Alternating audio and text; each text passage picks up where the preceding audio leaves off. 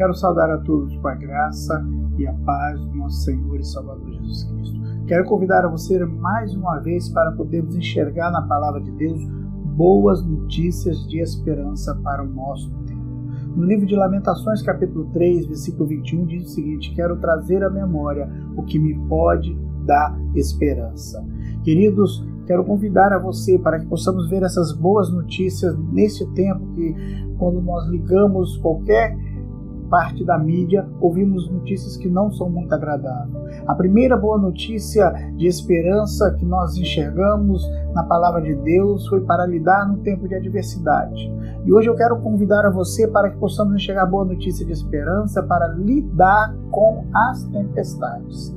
Por isso eu quero convidar a você, se puder, ler comigo o livro de Atos, capítulo 27, versículo 20, que diz o seguinte: o sol e as estrelas não apareceram durante muitos dias, como ainda continuávamos sendo atingidos por uma grande tempestade, acabamos perdendo toda a esperança de sermos salvos. Querida, é uma experiência passada com o apóstolo Paulo em um navio indo para Roma. E de acordo com a experiência de Paulo e seus companheiros de viagem, como podemos aprender a lidar com a tempestade da vida? O que fazer quando a tempestade chegar? E talvez essa tempestade já chegou na sua vida, na sua casa, no seu casamento, e é o momento de você começar a enxergar boas notícias de esperança. A primeira coisa que o texto nos mostra é que, para ter esperança para lidar com a tempestade, esteja sensível para ouvir a voz de Deus. Esteja sensível para ouvir a voz de Deus. No versículo 8 ao versículo 11 do capítulo 27 de Atos, diz o seguinte: imaginando-a com dificuldade, chegamos a um lugar chamado Bons Portos, perto do qual ficava a cidade de Lazeia. Decorrido muito tempo, tendo navegado, a navegação se tornou perigosa, porque já havia passado o jejum. Paulo os advertiu dizendo: senhores, vejo que a viagem trará avarias e muita perda, não só para a carga para o navio, mas também para a vida de todos nós. Mas o centurião dava mais crédito ao piloto e ao dono do navio do que ao que o Paulo dizia. Queridos, Paulo era a voz de Deus naquele navio. Se eles tivessem ouvido a voz de Deus através de Paulo, teriam evitado perdas, dores, sofrimentos durante aquela viagem. O que acontece quando não estamos sensíveis para ouvir a voz de Deus no meio da tempestade? O que pode acontecer, o que aconteceu, o que acontece conosco até os dias de hoje? A primeira coisa, ficamos à deriva. No versículo 15 e 17 desse texto diz para nós: o navio foi arrastado pela tempestade sem poder resistir ao vento. Assim, cessamos as manobras e ficamos à deriva. Levantando-o, lançamos a mão de todos os meios para reforçar o navio com cordas. E temendo que ele encalhasse nos bancos de areia, baixamos as velas e deixamos o navio à deriva. Um navio, quando fica à deriva, significa que está sem sua força propulsora para seguir a sua rota, ou seja, segue a rota da corrente marítima e também dos ventos, fica sem controle de navegação. Muitas pessoas estão vivendo assim na hora da tempestade, estão sendo conduzidos para onde o vento levar. A primeira coisa que a tempestade tende a fazer em nossa vida é nos deixar à deriva.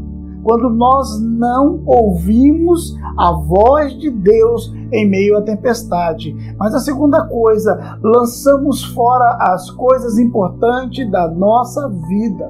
Lançamos fora coisas importantes da nossa vida. Quando somos atingidos pela tempestade, primeiro ficamos à deriva e depois começamos a lançar fora algumas coisas. Observe o versículo 18 e 19 desse texto que nos diz o seguinte: como fomos violentamente atingidos pela tempestade, no dia seguinte começaram a jogar a carga ao mar.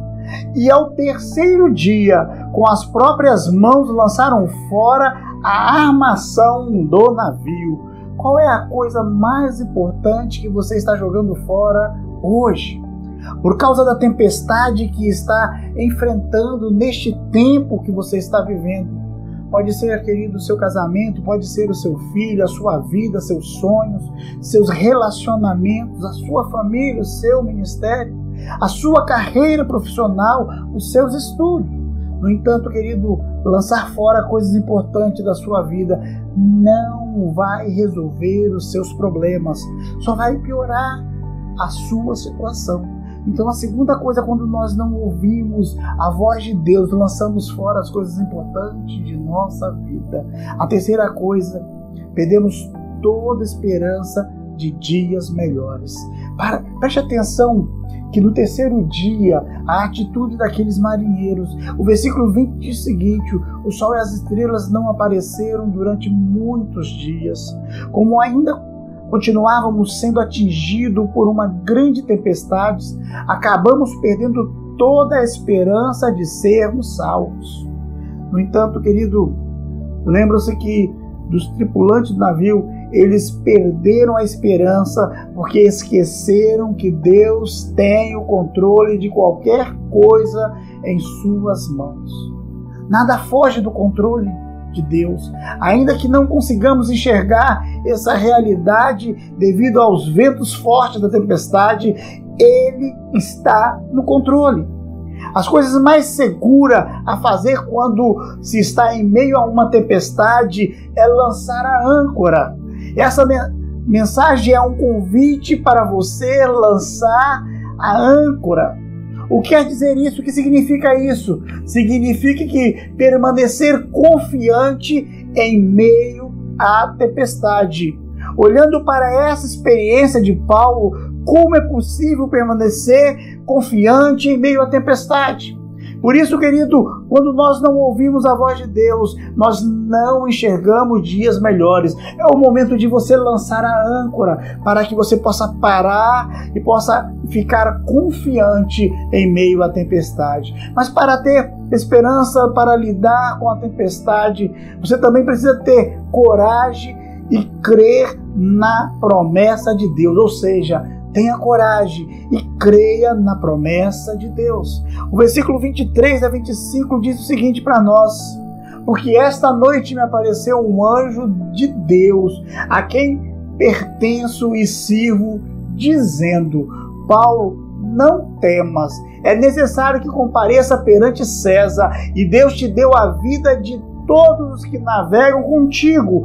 Portanto, senhores, tende coragem, pois creio em Deus que acontecerá assim como me foi falado.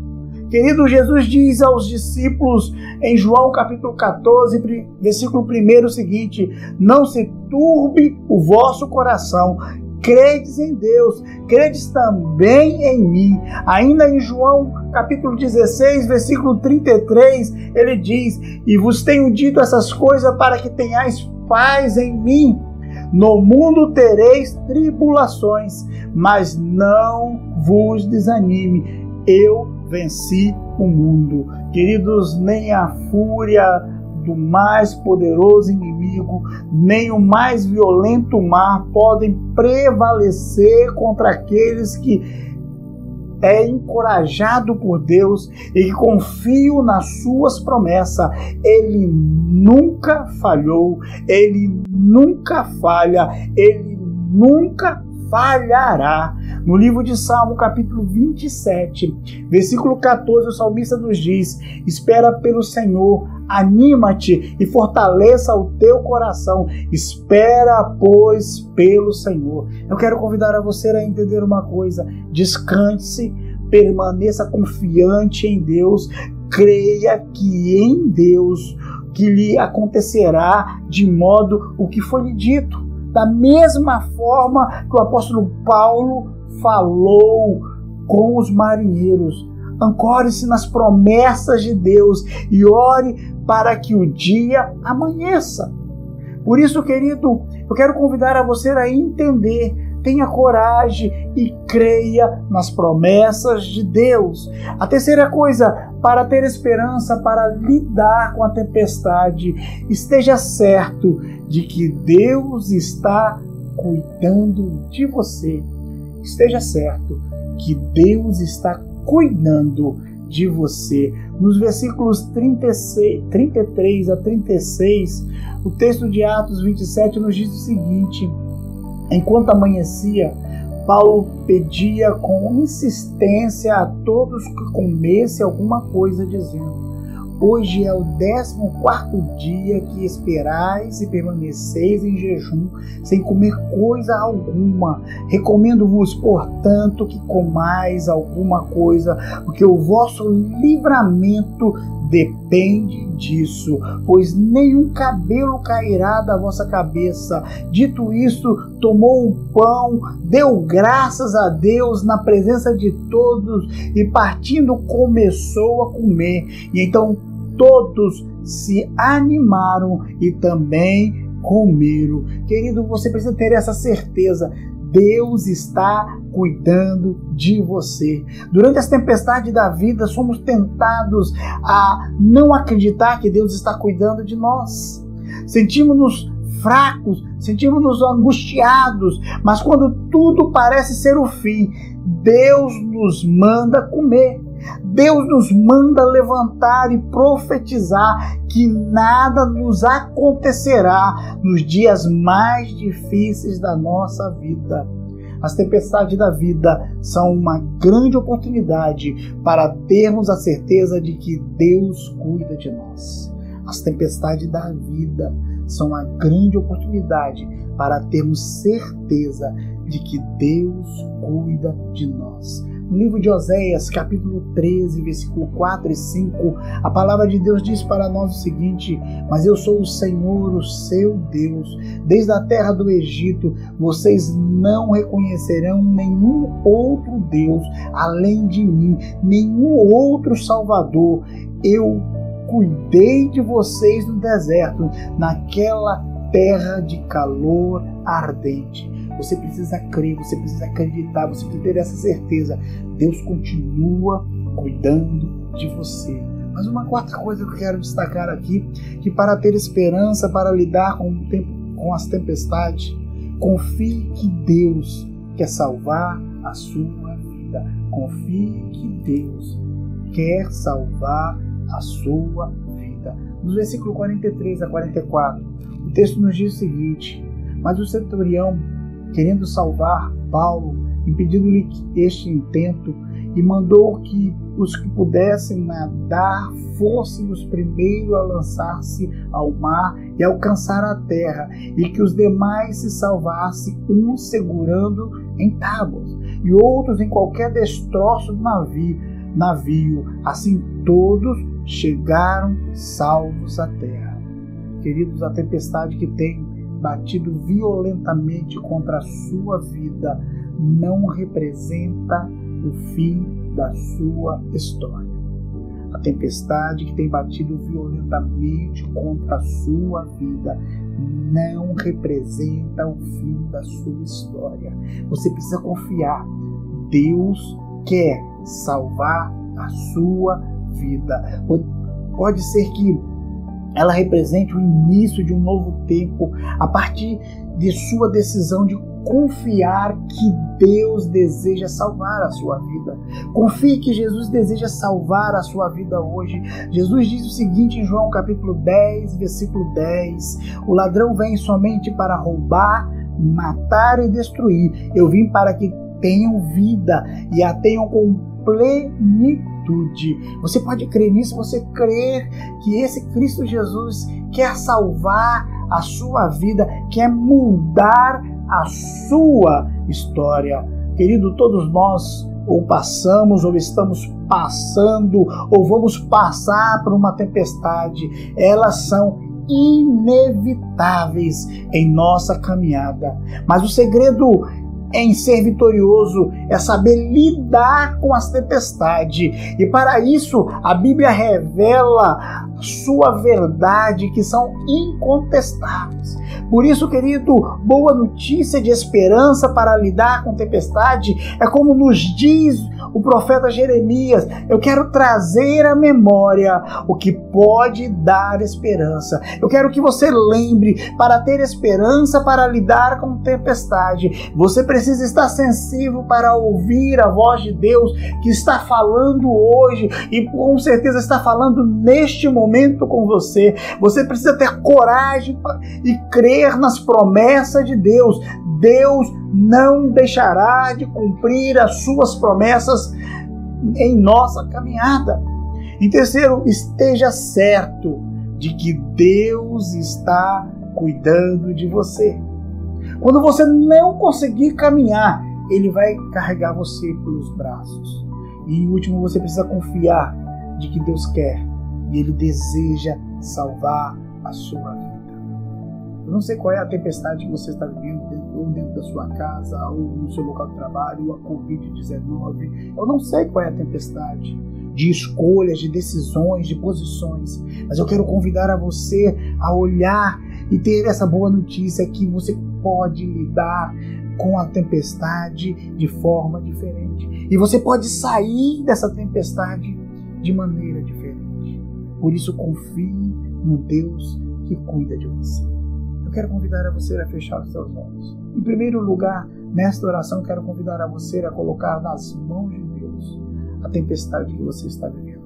Você fale com clareza, com verdade. E em segundo lugar, eu quero convidar a você a ouvir a voz de Deus. Porque quando você ouvir a voz de Deus, Ele vai acalmar o seu coração. Pai, nós chegamos mais uma vez no teu trono da graça.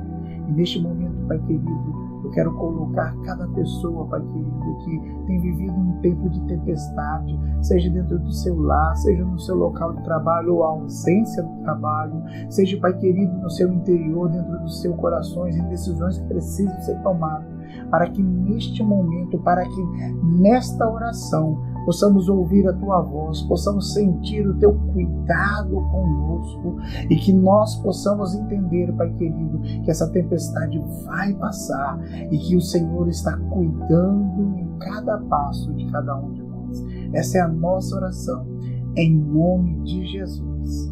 Amém e amém.